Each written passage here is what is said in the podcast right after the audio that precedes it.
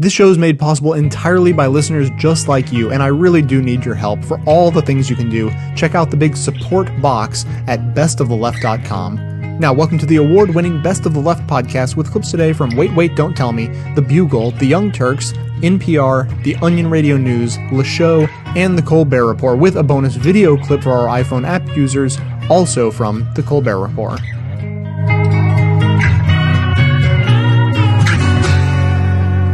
Mo, in an effort to rid their society of Western customs, last week Iran began a crackdown on what? Hmm. Well, it's not going to be McDonald's or Starbucks. I mean, that's something. I mean, um, uh, can you give me a clue? Yeah, well, basically, I was just going to wait till you ask. Basically, when Iran looks to the west, it sees Billy Ray Cyrus.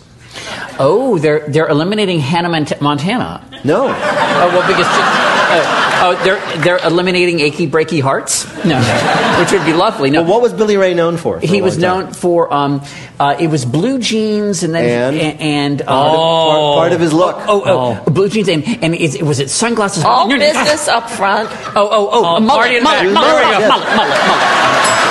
Yes. Iran has banned the mullet. By the way, I love when this show turns into password. you know, the mullet hairstyle. It's conservative cleric in the front, party in the back. It's. it's welcome in Iran to know more Offending haircuts will be removed with clippers, and any barbershop providing them will be shut down. This may be an important first step in welcoming Iran into the global community. On this one issue, Iran is now in agreement with everyone in the world except dudes with mullets. It, it, also it completely eliminates the, the ongoing possibility they might have gotten a NASCAR race. That's true. It'll never happen now. The troubling thing here is that Iran is not so much cutting off Western influence, but cutting off the possibility of something we all hoped we'd someday see Iranian rednecks. Imagine acid washed denim veils. An Iranian Toby Keith singing, I'm proud to hate an American. or like a Muhammad Al Foxworthy doing stand up, making jokes like, you know, you're an Iranian redneck if you use the same stadium for monster trucks that you use for stoning adulterers.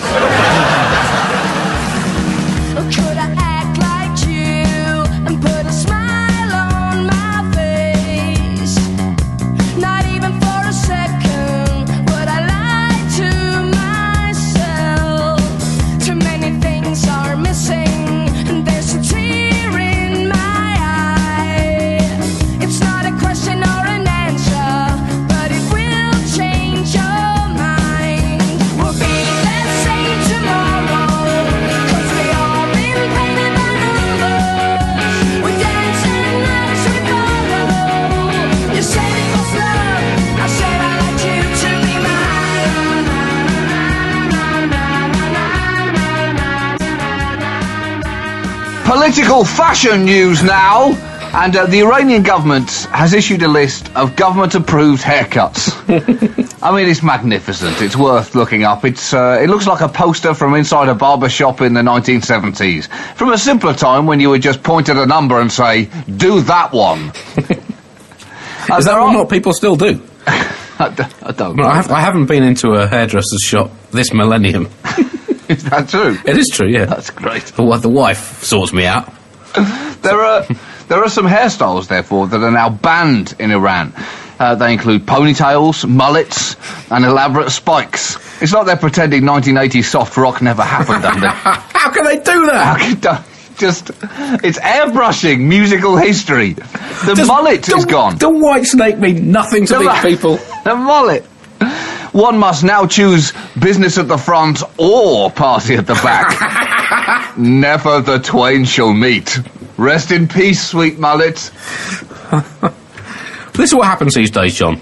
Yeah. This is this is a classic example of too much poli- too many politicians with too much time on their hands And the same thing happened here under the Labour government. They felt, all felt they had to do stuff, and as a result, they just crapped out legislation like Catholic rabbits, um, roughly speaking. Every minor gap in conversation in the House of Commons was filled with some piddling piece of lawmaking, like you can't protest within 20 miles of Westminster unless you've knitted your own placard. Um, part government wanting to control public dissent, part well-meaning effort to boost the struggling wool-making industry. Uh, or also, you can dig a hole in your, you can't dig a hole in your garden without first getting written permission from your local worm habitat protection agency, and then subsequently having it checked by the police to make sure you haven't filled that hole with severed limbs. So, th- I mean, this is this is just this is just the Iranian government doing the same, just excessive legislation. Um, that interestingly, uh, the they're, they're quite in favour of Elvis-style quiffs Yes. which could be a very interesting new direction for Islamic hardliners. And are they going to go with the hips as well? I mean, that's that's the big issue here. When it's very hard to spout misogynistic fundamentalism when you're gyro- gyrating to a rock and roll groove. Well, that's right. I've, I've always found that myself anyway. I've tried. Believe me, I've tried. They've said they've said this is an attempt to rid the country of decadent Western cuts, uh, and the Culture Ministry has produced this catalogue of haircuts meeting government approval, uh, and both side partings and, as you say, Elvis quiffs are in. So you know, let me get this straight: the Culture Minister is getting rid of decadent Western cuts by promoting the Elvis quiff. Will he be banning Reebok shoes while promoting the high-collared sequin jumpsuit as well? he he also announced that using hair gel is within the law, Right. albeit in modest quantities. It basically seems that the Iranian government want their entire male population to look like Danny Zuko from the movie Grease. Not a bad your, look. I'll take your word for that, John. Not. Yeah. Are you a big fan of that? Big fan of Grease? Well, I mean, listen, Andy, that's a, that's a rock solid film. rock solid. Summer loving. I mean, come on. come on. A spokesman for the ministry said the proposed styles are inspired by Iranians' comple- uh, uh, complexion, culture, religion, and Islamic law. Missing out, crucially, and John Travolta as well.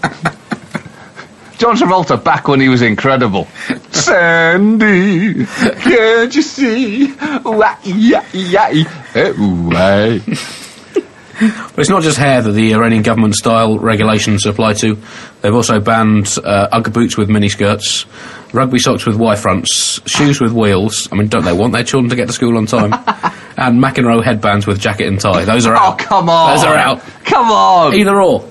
You, you might remember that uh, an Iranian cleric uh, accused immodestly dressed women of causing earthquakes and other natural disasters uh, earlier this year. If that's the case, then what on earth have men been guilty of causing by frosting their tips?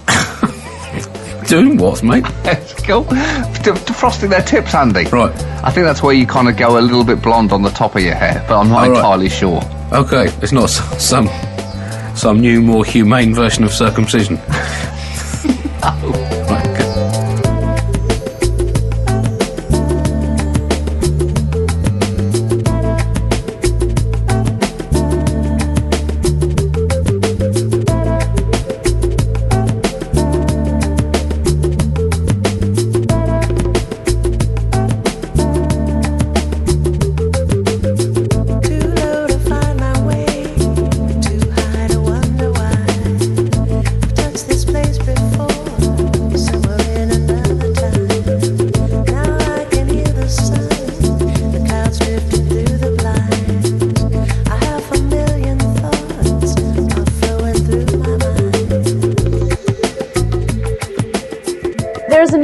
new book out. Uh, it's called Why He's a Saint, and it's about Pope John Paul II.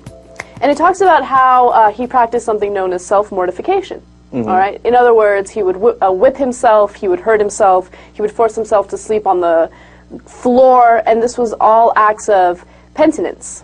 And uh, he wanted to get closer to Christian perfection, Yeah. according to the book. Okay. Uh, Once again, for us non-religious folks, this sounds like totally cuckoo for cocoa puffs. Okay, you want to sleep on the floor, and you know you feel like somehow that perfects you. That's super weird, but you know, I, but I can live with it. Okay, he had a belt that he would take wherever he went, including on vacation, and go to work on himself. Like you know, the Shia do this in the Islam culture, and when we when we see it, you know, when Americans see that on TV, they're like, "Oh, look at those crazy Shia," as they beat themselves in the back with their chains, right? And that was done recently. Uh, well, it's done every year, but re- done recently in a in one of the main uh, Shia religious festivals, right? But apparently the Pope was doing something incredibly similar when he takes the pellet and he's like, "What's it? What's it?" They could hear him from outside the room. Okay, uh, you know, basically hurting himself like that. Look, if you're religious and deeply religious, maybe somehow that makes sense to you. They say, hey, that you connect to Jesus that way and you felt his pain. The Shia are very similar. They talk about they feel bad that they weren't there uh, in the important battle that was fought 1,500 years ago, and that they want to connect to that pain of the man that they did, you know, let down by not being there, even though it's not at the same time period. I don't know, but for us non-religious people, it seems so strange that it's I, honestly he's the pope. He's the leader of your religion if you're a catholic right? That it devalues your your beliefs because it seems like well who can believe such madness right what does you beating yourself with a belt have anything to do with perfecting your religion or being a better person or you know or getting into heaven i don't know it it makes no sense and I don't, and of course, in the Catholic eyes, they're like, "Oh, this is awesome! What a great guy the Pope was! Mm-hmm. Look at how much closer he tried to be to Jesus, and look at how much he punished himself." But that's part of what I hate about the religions. I got to be honest. Mm-hmm. It's all about guilt, feeling guilt, punishing yourself. You're a bad person, and the way you, uh, you know, perfect yourself is by beating the shit out of yourself. Right. Right. That's crazy. It's crazy in Islam. It's crazy in Christianity, Catholicism, etc. And now, of course, they're like, hurry up, hurry up, make him a saint, make him a saint. Make him. They're looking for a miracle. They got to confirm a couple of miracles and a, and a card trick in order to make him a saint. You know, it's really funny you mentioned that because Uh-huh. today Laura Ingraham was talking about guilt and Mm. how liberals are, this is what she says, liberals are so afraid to feel guilt, right? And that guilt is such a great thing in life because it, it steers you to the right path in life. It'll always make sure you do the right things. And she was basically saying that those on the left do whatever they can not to feel guilty so they could run rampant and, you know, be whores and be terrible people and they don't have to feel guilty about it. They don't have to feel bad about it. Yeah. Okay, first of all, Laura Ingraham's a jackass, so everybody knows that, right? So let me answer her nonsensical point with a sensical point. Sensical, is- that a word? All right, the sensible point. Look, here's the thing, right? If you're going to go out and harm someone else, is there value in our genes that make us feel guilty about that? Absolutely. That's why they're in our DNA, okay? And you should feel guilty about that. Now, but if you're going to feel guilty because you did something absolutely harmless because some stupid book told you, oh, that's a dogma, the Sky Lord will be really angry with you if you touch your penis, right? And then you're like, oh no, oh my God, oh, I felt, I felt lust towards a girl. That's in your goddamn DNA. Excuse my language. Anyway, so then you're like, what's sick alone? What's sick alone? What's sick alone? And you're beating yourself senseless because you had a lustful thought or something. Well, you're being crazy, man. The question is, what should you feel guilty over? If you feel guilty over hurting somebody else, yes, that's healthy. That makes us human. If you feel guilty about something that where you didn't harm anybody at all, but some dude, some rabbi wrote a book 2,000, 2,500 years ago saying, oh, yeah, yeah, these things, I don't know, I don't like them, you know? And if you wear clothing of two different types, man, you should hate yourself. Look, again, I feel bad every time we do the stories. I feel like, you know, people are going to feel like, hey, I'm disrespecting their religion, etc. But look, of course, it all depends on your interpretation. But I mean, what can I do? I mean, this is crazy stuff. I mean, you got to recognize it's crazy stuff. And remember, the Catholics think the Pope is like infallible, like that. that he's got it on lockdown. He's got this shit figured out, and he's like. God, what should I do? What? Stick the Lord, what? Stick the Lord, what? Stick the Lord. And you're like, no, no, no, you that's crazy. No, don't do that. Don't do that. And so if you believe that that dude is infallible, I hate to do it to you, but I got a bone to pick with you. I don't think that's correct. Call me crazy. You,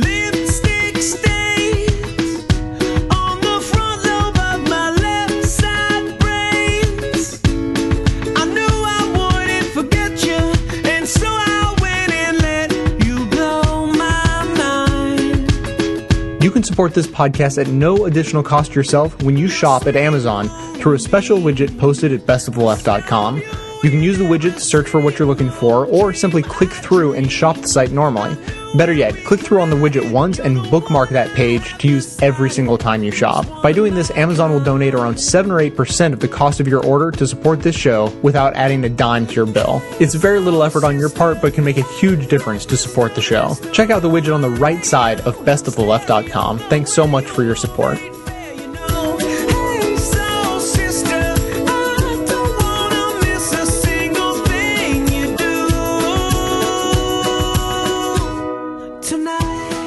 Which is the bloodier scripture?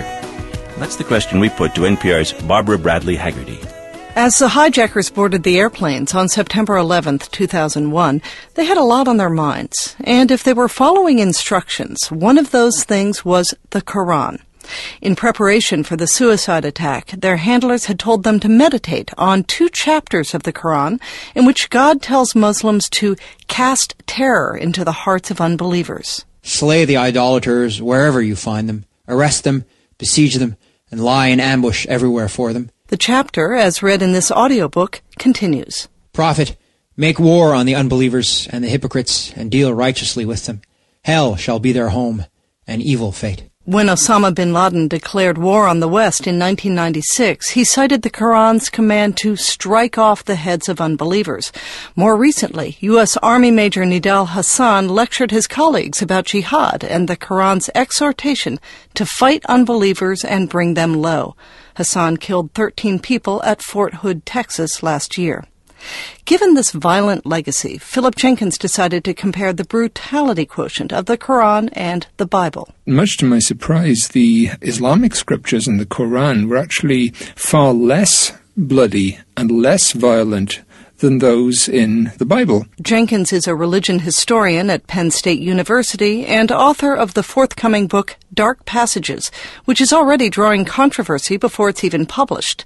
Violence in the Quran, he and others say, is largely a defense against attack. Then we turn to the Bible, and we actually find something as a, uh, for many people a real surprise.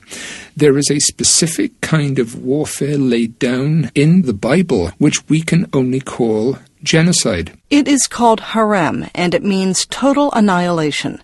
Consider the book of 1 Samuel, when God instructs King Saul to attack the Amalekites. and utterly destroy all that they have, and do not spare them, but kill both man and woman, infant and nursing child, ox and sheep, camel and donkey. When Saul failed to do that, God took away his kingdom. In other words, Saul has committed a dreadful sin by failing to complete genocide. And that passage echoes through Christian history. It is often used, for example, in American stories of the confrontation with Indians. Not just is it legitimate to kill Indians, but you are violating God's law if you do not. Jenkins notes that the history of Christianity is strewn with herem. During the Crusades in the Middle Ages, the popes declared the Muslims Amalekites. In the great religious wars, Protestants and Catholics each believed the other side were the Amalekites and should be utterly destroyed. But Jenkins says even though the Bible is violent, on the whole, Christianity and Judaism today are not. What happens is in all religions, as they grow and mature and expand, they go through a process of forgetting of the original violence. And I call this a process of holy amnesia. They make the violence symbolic. Wiping out the enemy becomes wiping out one's own sins. Jenkins says until very recently, Islam had the same sort of holy amnesia.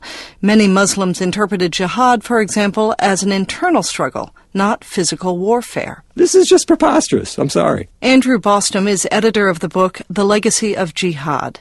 He says there's a big difference between the Bible, which describes the destruction of an enemy at a point in time, and the Quran, which urges an ongoing struggle to defeat unbelievers. It's an aggressive doctrine. The idea is to impose Islamic law on the globe. Take suicide attacks, he says, a tactic that Muslims have used to great effect in the U.S., Iraq, Afghanistan, and the Middle Middle East.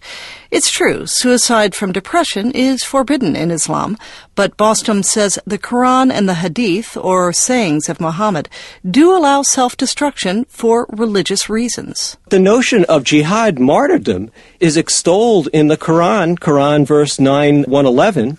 Uh, and then in the Hadith, it's even more explicit. This is the highest form of jihad, to kill and to be killed in acts of jihad. That may be the popular notion of jihad, says Waleed El-Ansary, but it is the wrong one. El-Ansary, who teaches Islamic studies at the University of South Carolina, says the Quran explicitly condemns religious aggression and the killing of civilians by making the distinction between jihad, legal warfare with the proper rules of engagement, and irjaf, or terrorism. all of those types of incidents 9-11 major nidal hasan and so forth those are all examples of irjaf not jihad Which is wrong, according oh to yeah Scripture. absolutely it takes one to hell So, what's going on here? After all, we all have images of Muslim radicals flying planes into buildings, shooting up soldiers at Fort Hood, and trying to detonate a bomb on an airplane on Christmas Day. How do you reconcile a peaceful Quran with these violent acts?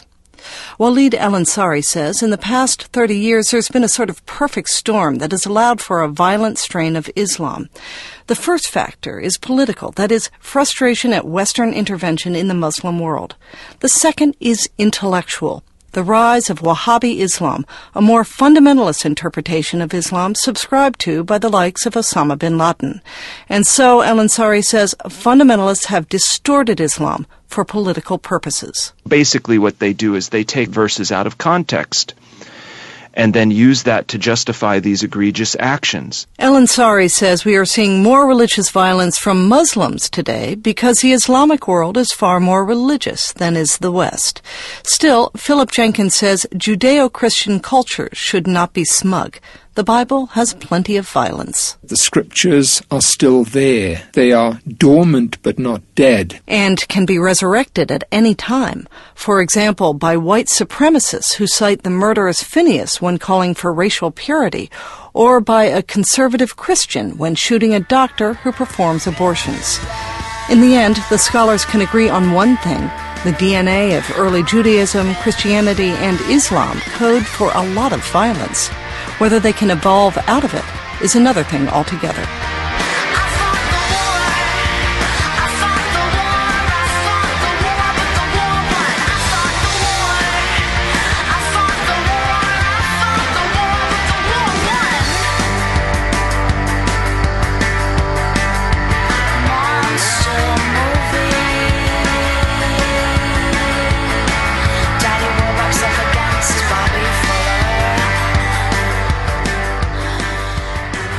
God cites moving in mysterious ways as his motive in killing 3,000 New Guineans. It's the Onion Radio News. I'm Doyle Redland. In his first official statement since a tidal wave claimed the lives of an estimated 3,000 in Papua New Guinea, the Lord announced today that he killed the island villagers as part of his long-time moving in mysterious ways plan. The Lord Almighty had this to say. This seemingly senseless natural disaster is part of my unknowable divine plan for mankind. Trust me. Despite top religious leaders' reluctance to speculate on the Lord's motive in the killings, many contend it was retribution against heathen savages. Doyle Redland for the Onion Radio News.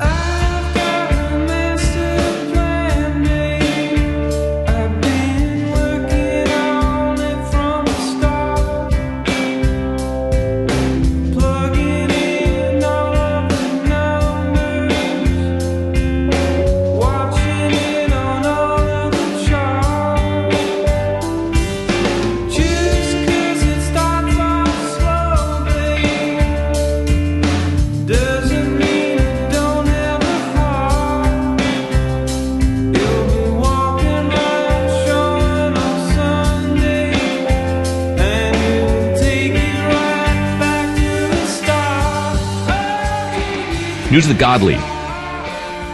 Los Angeles Cardinal Roger Mahony didn't call police in 1986 after a priest admitted to molesting two boys, and he didn't want per, uh, warn parishioners because the police had told him The children were illegal immigrants who had returned to Mexico, according to court documents released this very week.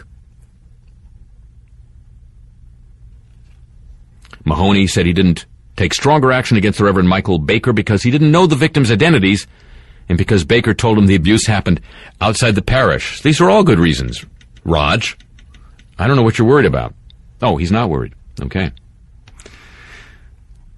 Much of how Mahony handled Baker has already been made public, but the testimony released by the court marked the first time the cardinal gave a sworn deposition about his actions as head of the LA Diocese, Archdiocese. It's an Archdiocese, pardon me.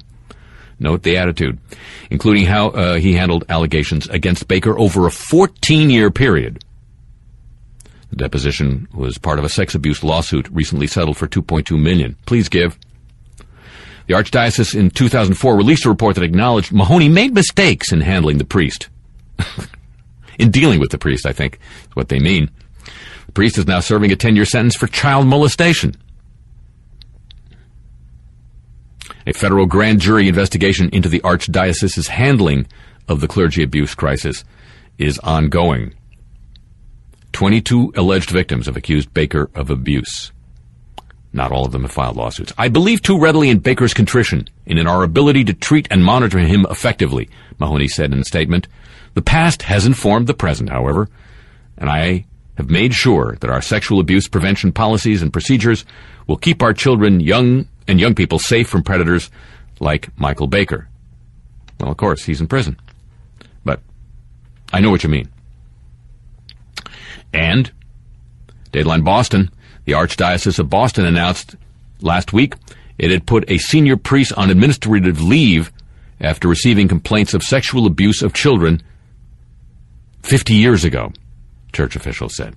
The Archdiocese says Reverend F. Dominique Mena, a senior priest in residence at St. Mary's Church in Quincy, Massachusetts, yes, it's Quincy, will remain on administrative leave pending the outcome of a preliminary investigation into the complaints. The Archdiocese said it immediately notified law enforcement once it received complaints, and the administrative leave does not represent a determination of Father Mena's guilt or innocence. Uh, Cardinal Sean O'Malley said his diocese was concerned with the emotional implications in the case. I recognize news of these allegations may be a source of distress for many people. The Archdiocese's statement Archdiocese's statement did not elaborate on the allegations or how they came to light. The, uh, they have made counseling and other services available to alleged victims of abuse and their families and to parishes impacted by clergy sexual abuse. News of the godly, ladies and gentlemen. And uh, in response to a listener's question, yes, these are all copyrighted features, and no, I don't mean it. Excuse me, sir, what did you say? When you shout so loud, it's hard to tell. You say that I must change my ways, or I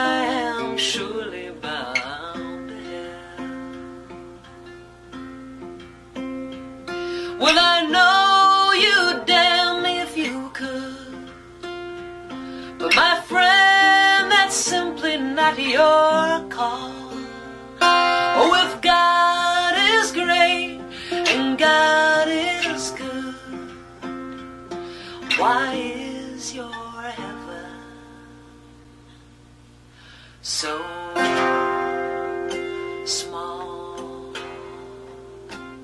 My guest tonight has written a book about the eight religions that run the world. I'm not sure what the other five are after Christian, Jewish, and iPhone. Please welcome Stephen Prothero. Please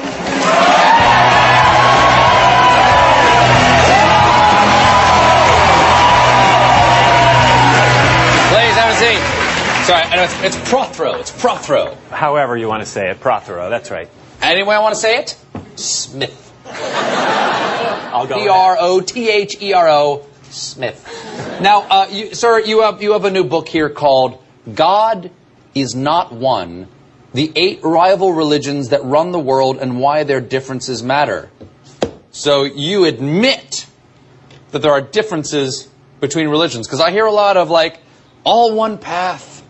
That's right. I mean, w- the, one of the main arguments of the book is that religions are not all different paths up the same mountain that they no, they're not. Some aren't going up the mountain. Some are going down the crevasse. Well, that's right. And I like to think they're going up different mountains with different techniques and different tools. You know, Christians tr- try to get to salvation, they try to attack the problem of sin, but Buddhists try to deal with the problem of suffering, and they try to achieve achieve nirvana. So very different, d- very different Wait, wait, paths, wait, very different goals. they, they, the Buddhists have suffering. No, Buddhists are trying to get rid of suffering. Christians aren't aiming to get rid of suffering. Um, no, we embrace suffering. Well, exactly. That's no, right. no. As a Catholic, that's why we have Christ on the cross instead of the, you know, just the Protestant cross. That's right. Which I always go like, what happened to Jesus? And we have we have Christ on the cross, and and we go, I emulate the suffering of Christ, and that's how God wants us to do it. Right, and this is part of that's the how God wants everyone. to This is part of the way. point of the book is that is that the religions are not uh, are not the same. That They're what- not equal either, are they? be- What might be you know equal, a, are they? a good thing in one religion Sir, are they equal? Are, are religions all equal? No, I no I, I don't. Which one do you? What's the best one? What's the best religion? Uh, well, you Put it out there. You could get a lot of people in this show to tell you which was the biggest and the baddest and the best religion, but that's not the that's not the point of my book. The point of the book is to say, look, there's these eight different religions. They're going about loo- looking at the problems of the world, how to become a human being in very different ways. Well, what, what, what, what is like? What is the problem of? What's the problem the of Islam? What's the problem of Islam? Well, the problem of Islam is pride.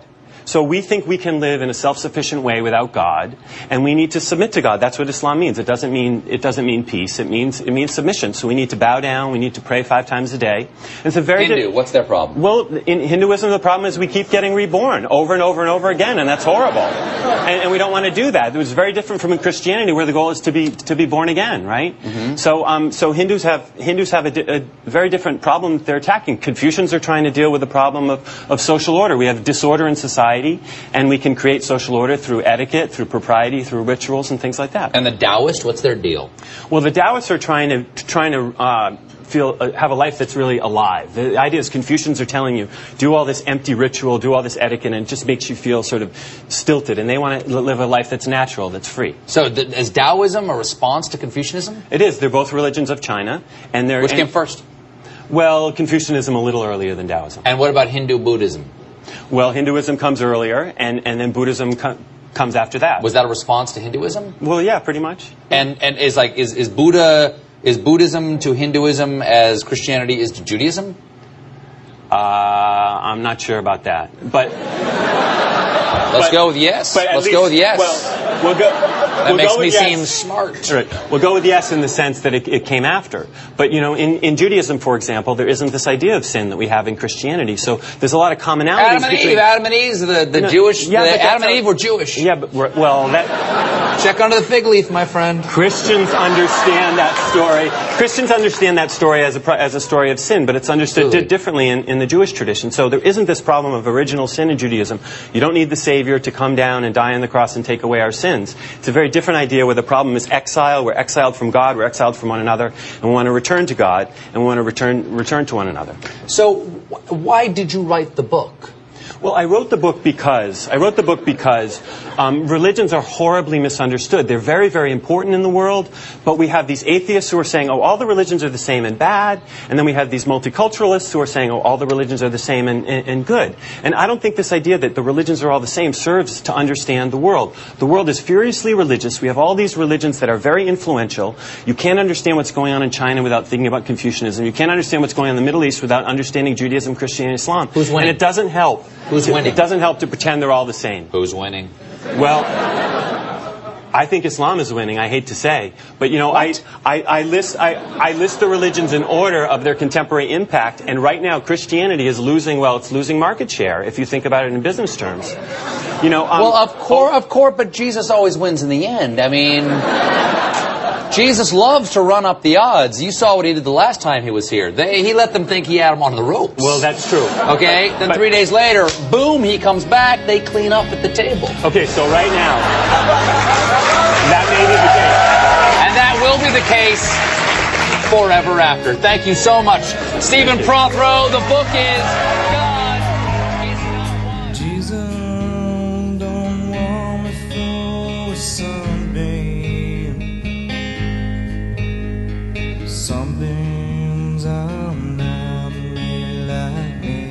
I love hearing from listeners who write in to tell me about how this show positively impacts their lives, as it reinforces the idea that what I'm doing really may be making a little bit of a difference. What I love even more is that it's the support of the listeners themselves which makes this show possible. If you appreciate the service this show provides, you can make individual donations or become a member and donate $5 a month, or even save a couple of bucks by paying for a year in advance. Member support gives me the time it takes to produce 10 shows per month, and in return, members receive access to bonus audio and video content through members only raw feeds. For details or to sign up, visit the membership tab at bestoftheleft.com. Thanks so much for your support.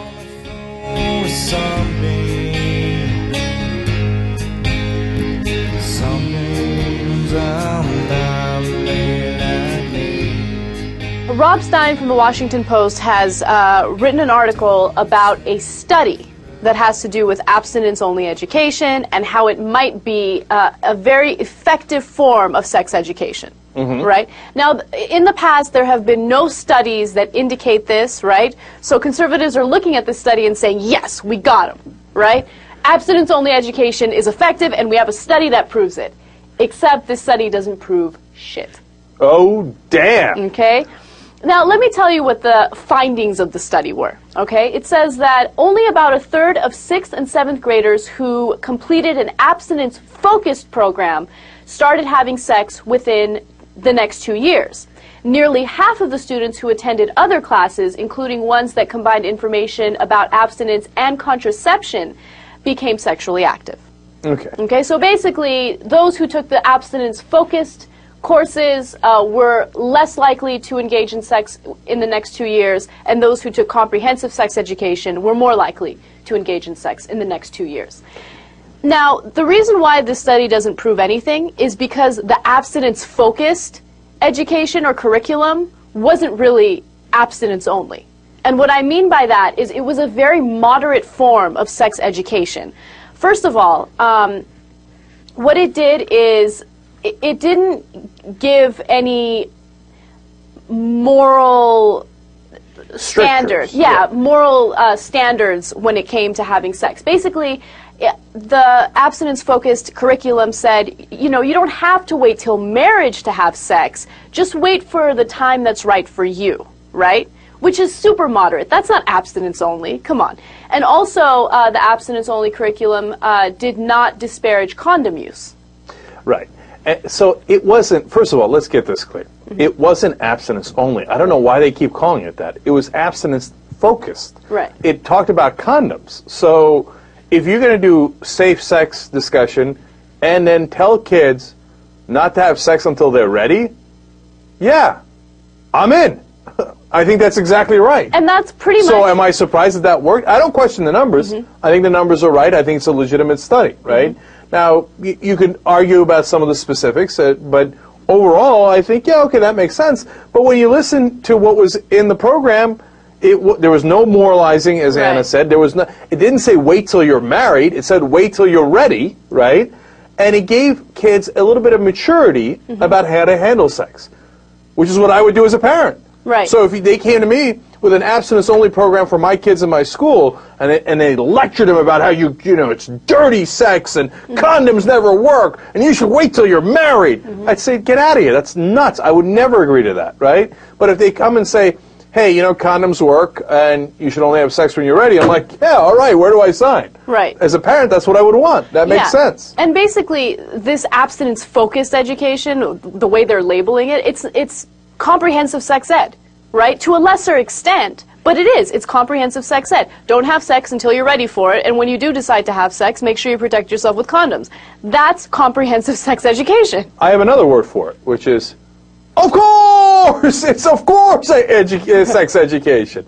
So, uh, Tom, uh, regulate for us. Uh, did you have did you have problems with the numbers, or, or is that do you have a different issue with it? No, I had a, a couple of uh, a couple of issues.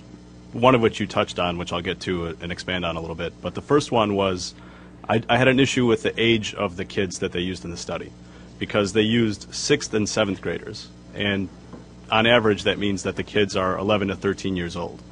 Now, the thing to keep into account is they followed them or they got back with them after two years. So you're talking about kids that are uh, 13 to 14 or 15 years old, basically, like getting back to them and saying, okay, have you had sex? Did you use contraception? That sort of thing. Now, the thing is, if you look at a variety of sources, you'll see that in the U.S., the average age that someone loses their virginity is 16 years old. Okay. Right. So that would be for like boys. Uh, for I think for girls it's 17 years old, and that's today. Back in the day, it used to be 19, right? But for younger people, it's now 16 and 17. So most kids haven't even lost their virginity by the time this study gets back to them. Right. So an analogy that I would think of for this study, it would be like doing a study on how good a, a retirement plan works and uh, following up with people when they turn 64. when the vast majority of people retire when they're 65. You know, a certain percentage of people, yeah, before you know, before Right. 65. But uh, let me do a counterpoint on that, Tom. That's a, r- a very good point, very important point. And then we know that other studies show that eventually everybody has sex before they get married, right? Or almost everybody, right? So now, no matter what pledge or what program that they went through. Now, having said that, if this program, Tom, delays kids from having sex for a little while, and they have sex at 15 rather than 13, or uh, 17 rather than 15, I think as a parent, I'm pretty happy with that. I call that a success. You see what I'm saying by that? I don't expect them to not have sex until they're 28. I just, I'm hoping they can make it to 18. Right. Well, I think I think the problem, and and it's it's a well-made point. I think the issue with this is what a lot of people on the religious right and people who have an agenda that's tied to, uh, you know, religion or moral teachings are trying to make out of the study. Because if you look at the at the blogs today, if you look on, on the internet, they're they're going crazy. They're doing touchdown end zone dances, dancing in the streets. They're they're over the top about it. They're they're saying, oh, this is such a huge blow to so-called comprehensive sex education and all of this stuff. But Now, that's that's a great point. Let- Let me just jump in with it to buttress that because one, they're going to absolutely twist this right away. They're going to call it abstinence only. They're going to say, "You see that Jesus saves, whatever," and they're going to go back to wasting a lot of money on garbage programs. Right. That's why I'm, we're a little scared. I, I, I don't mind the study itself. I'm scared about how it's going to get twisted, right? Right. Because facts are facts. Uh, but unfortunately, not for the right wing. That'll t- and my problem is the ma- mainstream media is already helping them. Right. Like Washington Post, right in the title, abstinence only programs might work. Study says that's Yes. not what the study said. That's true. Uh, look, and the reason why this is a problem is because the Obama administration has decided to cut out all funding for abstinence only education. Okay? Obama has finally done something right, and he said, I am not going to fund any type of sex ed curriculum unless there are studies proving that the curriculum is effective, right? Now, conservatives can come to Obama and they can come to the administration and say, look, look at this study. Abstinence focused education works, but they'll twist it. They'll twist it in a way that sounds like abstinence only education works. And then our money, our tax dollars, are going to go toward these ineffective programs. Now, having said that, their initial reaction of the Department of Education was, uh, well, if this study worked, then we would be interested in doing this kind of, we might do funding behind this, which is reasonable. Mhm. And if you call that a compromise, hey, you know, between uh, comprehensive, complete comprehensive sex education and abstinence only, and the compromise is abstinent focused, and you have a study showing it works, well, that's the kind of compromise I could live with. That, that makes sense to me, as long as they don't go to that extra step Right. that the conservatives want them to.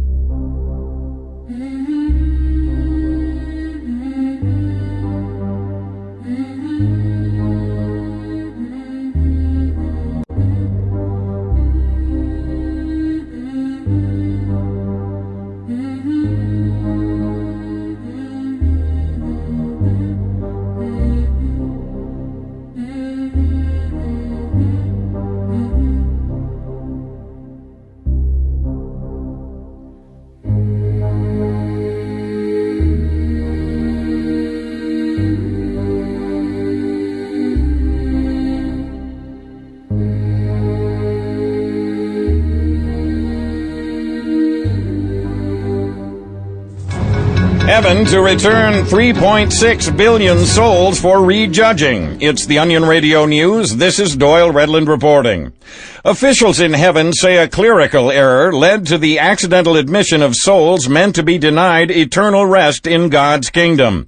Archangels now plan to house the 3.6 billion souls on earth while the problem is sorted out. Assistant to St. Peter, Johann Steppmeyer. It is important that those doomed to burn in hell don't uh, end up here. Stepmeyer went on to apologize for any inconvenience to the living, especially the constant shrieking for mercy. Doyle Redland for the Onion Radio.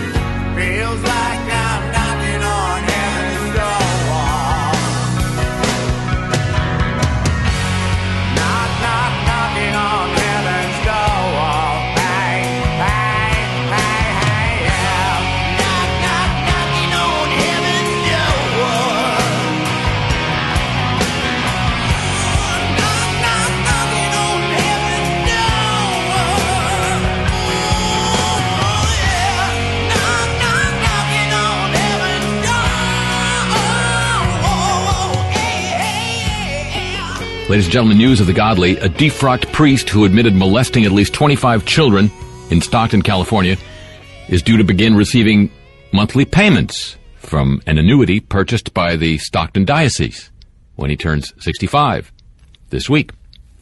The payments will total more than $94,000 over 10 years. They've outraged abuse victims who says who say Oliver O'Grady shouldn't be rewarded and any funds should be going to victims assistance programs.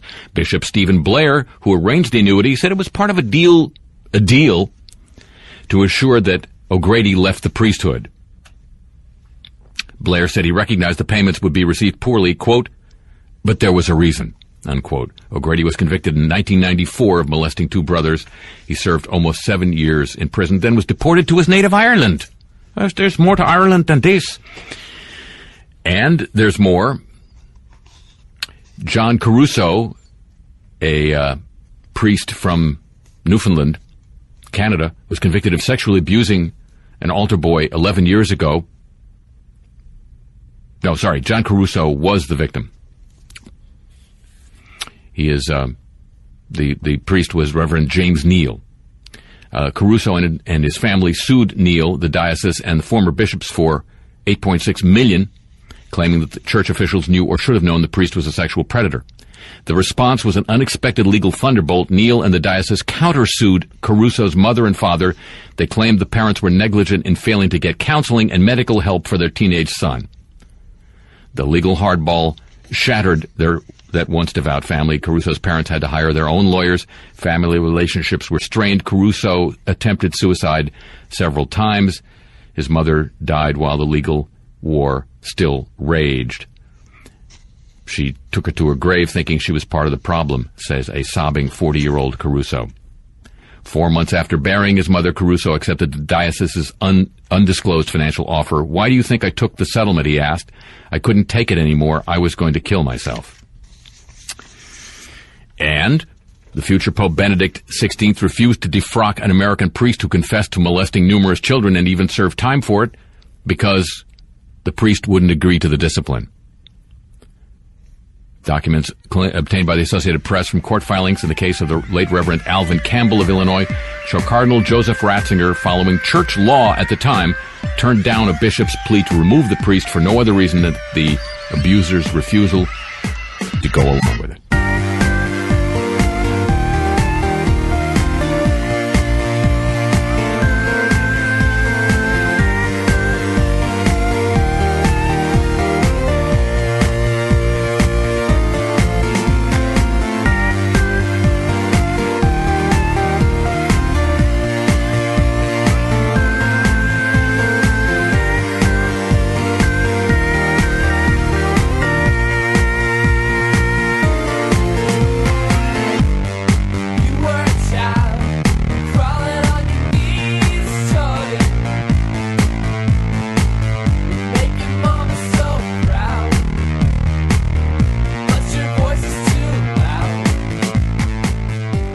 Glenn Beck. Um, he apparently is against social justice. Now, you think, oh, come on.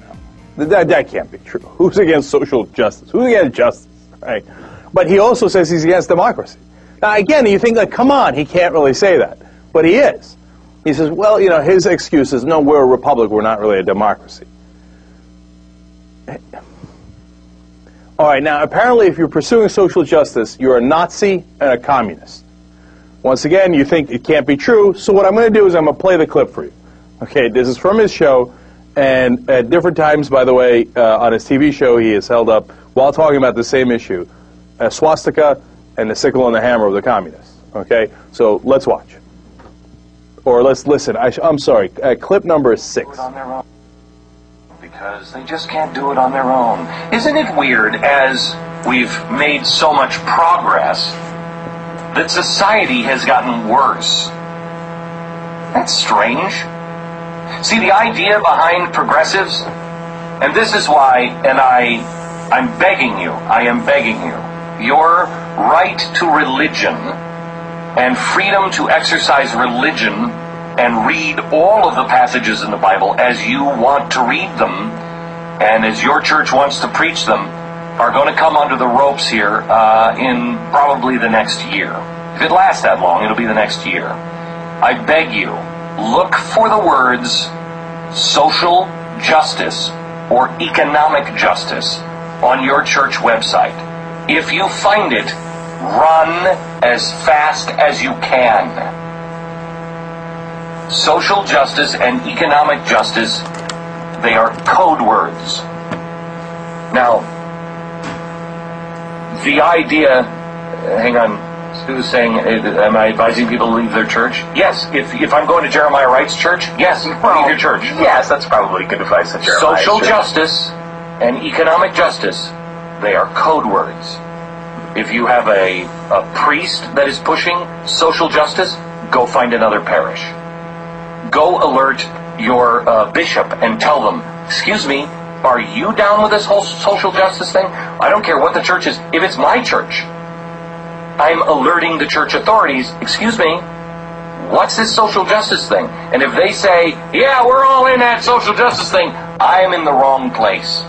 Possible they need to be uh, illuminated to the uh, hidden meaning behind some of these terms. I think Uh, a lot yeah, of people adopt very- green sort of That's a- policies without realizing That's a very good. There's a very good chance that people don't know what it is. That's why you have to educate yourself. Social justice, uh, and tonight I'm going to show you history you have never seen before. Uh, Pat saw some of the uh, history uh, that we're I'm showing tonight. You saw some of the clips. Have you ever seen anything like this American history that I'm going to show tonight? no. If I told you, if I told you that I had film of this, you would say, no, no way. Would you not? Yeah. Yeah, because uh, I've never heard of it. If I told you that while while communists were in the White House advising the president and and making policy, communists in the White House, the communist movement had filled the Madison Square Garden to the rim with cheering communists. They weren't hiding, they were talking about how great their relationship is with the Democratic Party, etc., etc. If I told you that, you'd say, okay, what? But how about if I told you this? At the same time, the Nazis had a convention at Madison Square Garden. And right there on the swastika, they had the big red banners with the white circle and the swastika. And right next to it, a big red, white, and blue American flag banner. I'm gonna I'm gonna uh, show you history you've never seen before. You know why? Because it's not really history. Now, does that mean that there were never communists in this country ever? There were never anybody that supported the Nazis ever in this country? No, of course not. Can you find that in American history? You can. In fact, Jesse Ventura, who's going to be on the show later, writes about how Prescott Bush, the great uh, grandfather of George W. Bush, helped German steel interests that were helping the Nazi Party. And he did it for money. And it was before the war, and then, of course, it was after the war, and so he got in some trouble for that. Okay, now does that make Bush a Nazi? It doesn't. That was his great grandfather from a long time ago. But yes, there have been Nazis or Nazi supporters or et cetera, et cetera, communists in this country. But you get the trick he's doing. It's called the same sentence strategy. I just came up with that term. Bush did it for uh, attacking Iraq. Now, he did, he, he did at times say it, but oftentimes he wouldn't say Iraq did 9 11. He would just say 9 11 was terrible. Oh my God, they attacked us. And you know what? Iraq is in the same part of the world that that 9 11 happened from. And uh, Saddam Hussein is terrible. And he keeps saying it in the same sentence, so that by the end, by the time we invaded Iraq, 69% of Americans thought that Saddam Hussein was personally responsible for 9 11 because they kept using it in the same sentence and nobody ever pointed it out. Beck is the master of that. So, in the middle of those stories, he started talking about social justice, then he switched to Nazis and communists. Same sentence. Did he explain how they were connected? How the church that preaches social justice is connected to Nazis? No, never connected it. But it's the same sentence. Nazis, communists, social justice. Social justice, fascist, communists. And then the guys listening to Glenn Beck go, I don't know, I guess if they say social justice, they must be Nazis. Now, get to the point about social justice in the church. I mean, can you believe he says that if your church is preaching social justice, first of all, you should alert the church authorities. Oh, that's great. Imagine you go up to your church authorities and you're like, I don't know if you know this, but they're preaching justice in this church. What should they be preaching instead? Injustice? I mean, look at how they turn things on their heads. And now, the people who wrap themselves in the church were like, oh, the church, the church, the church. The minute that they find it slightly inconvenient, if you actually teach Jesus' words in the New Testament, they're like, oh, leave the church. Who cares? Leave it right away. Beck says, if my church is talking about justice, I know I'm in the wrong place. Well, that part is definitely true. Social justice is apparently code words for communism and Nazism. Well, that's got to be news to Jesus. When he did his Sermon on the Mount, I guess he was preaching fascism and communism. Unreal. Unreal. You think they care about the church? They don't care about the church. You think they care about justice? Obviously, they're telling you they don't care about justice. Right? All they care about is how to make the bucks. So if somebody says at church, hey, maybe we should look out for the poor, Glenn Beck says, oh, no, no, no, no, that's economic justice. No, no, no, no, no. You crush the poor. You help the bankers. You help the corporations. You help the biggest people, the richest people in America. Now, if you told Bank, uh, Beck that, he said, oh, no, no, I'm not interested in helping the bankers. But when you ask him, hey, should we regulate the banks so they don't take these risks with our money? He says, oh, no, no, no, no, no, don't regulate them. Don't regulate them. No, no, no. The government should get out of the business of regulating banks and let them run amok. And in the end, well, will you look at that? The bankers wound up with all the money, and the poor got crushed. And if you talk about, hey, maybe we should help the poor in church, no, that you're at the wrong place. Social and economic justice, no, we can't have that.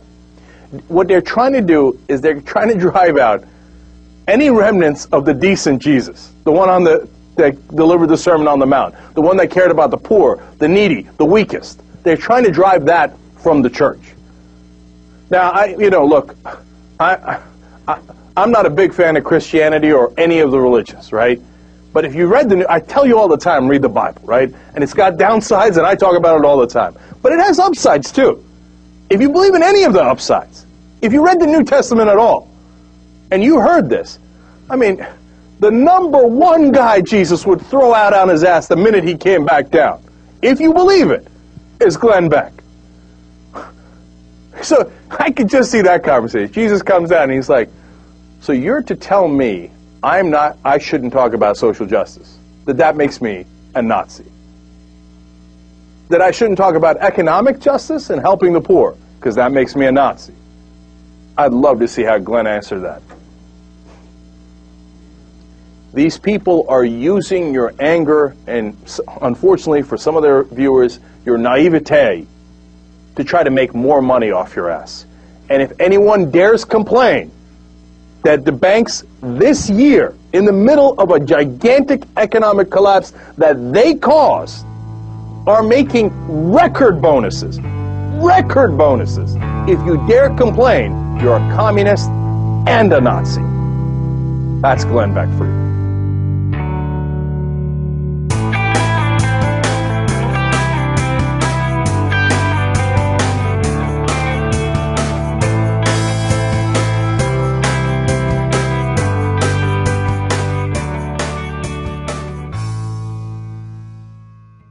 Thanks for listening, everyone. So, of course, I just got back from Netroots Nation in Las Vegas. I have lots of stories to tell. It was a great time, and so on and so on. But uh, what I didn't realize is that I ended up having a lot of um, opinions about Vegas itself. I'd never been there before, and I, I find myself uh, very opinionated on the subject. But luckily, luckily for you and for me, I think, uh, people who are more entertaining than I also have opinions on it that are very much in line with mine. So what I'm going to do is actually uh, give them the lion's share of the commentary time here at the end of the show and allow uh, my new friends Jamie and Allison, the hosts of Citizen Radio, who I met in Las Vegas, to tell you what they thought of the city, all the while understanding that I agree with, I think, essentially everything they say. Now, just be prepared for a little bit of swearing because that's how they roll.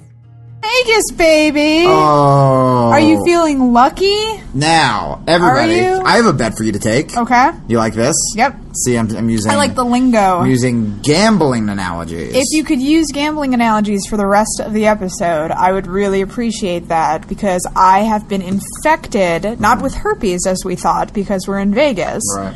but with the spirit of gaming. Blackjack. Yes.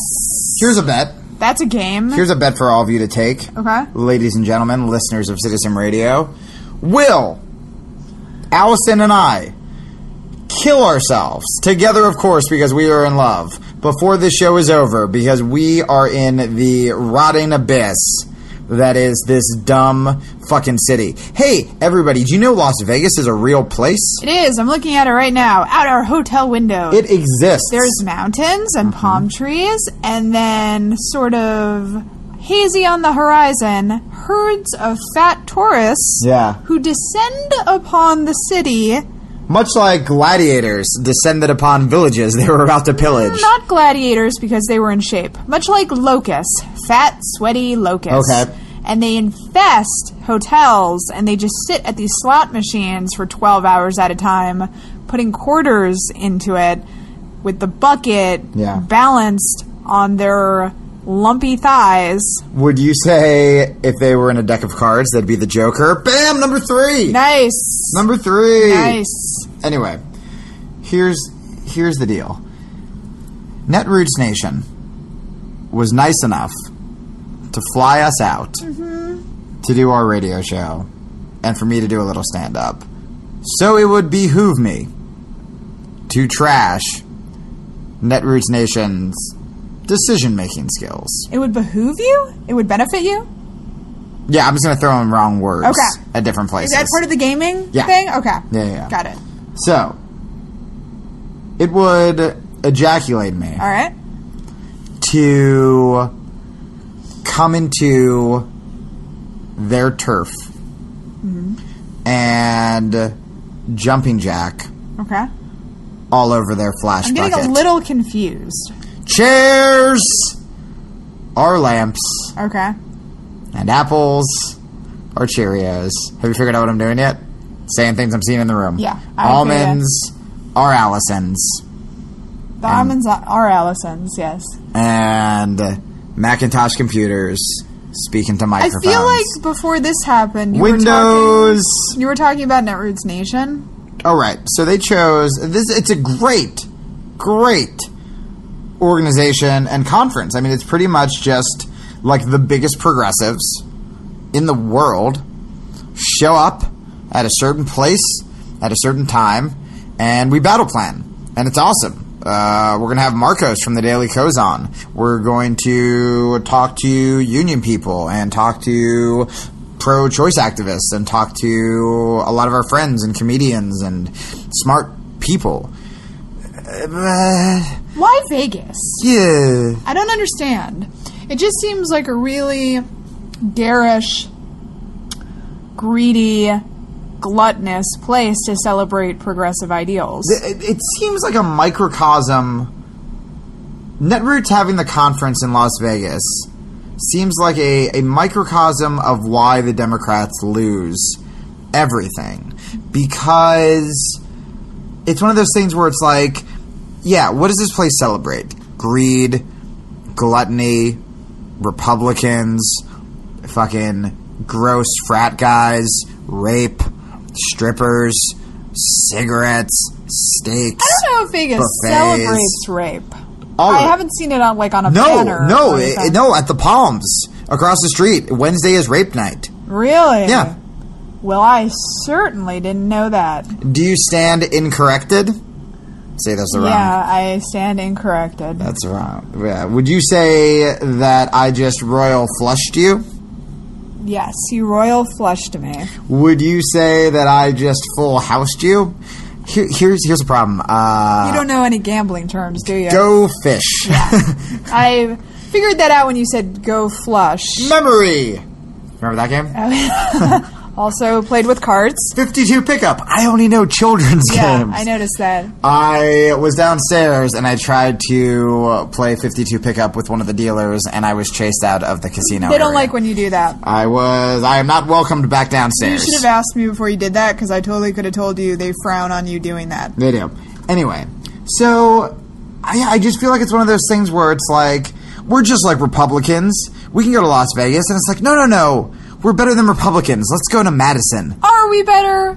I mean, I don't know. I just, uh, you don't want to badmouth anybody here, but, uh, you know, there's still that problem of we're gonna get shit faced, and it's like, oh dear. Yeah. And I know that's not everybody who's here. There's a lot of really good people who we're going to interview who work their asses off. Totally. You know? And there are look, there are lots of people. Allison and I happen to be sober because we do not do anything well in moderation. But you know, there are also people who can have a healthy drinking life and uh, also get things done. Obviously, many of our listeners, or you know, they, they, they can handle themselves. It's just, it- is one of those things where it's like, all right, we're all getting together to share ideas, and you read all the tweets, and it's like margaritas by the pool, fucking karaoke, and it's just like, oh, ugh. Yeah, like I can't envision a situation ever where I would be excited to do karaoke. Even with some of my favorite bloggers. Sorry, Atrios. I don't want to sing Journey songs with you. I don't know if Atrios wants to sing Journey songs. I don't know if Atrios is going to karaoke. Um, but yeah, I was actually whatever you do, for the love of God, if you would like to maintain respect or admiration for Netroots Nation, do not search NN10, that hashtag, in the Twitter search engine. Because one fine lady was tweeting nonstop about all the cabana boys she's sexually harassing while she's here. And I was like, oh, good. I'm so glad she traveled 3,000 miles from the Midwest. Oh. I saw her. She's playing at the Palms tonight, and they're rape night. Oh no! It's rape night. She's, she's Cabana headlining. Boys. She's- Cabana Boys, run! Run!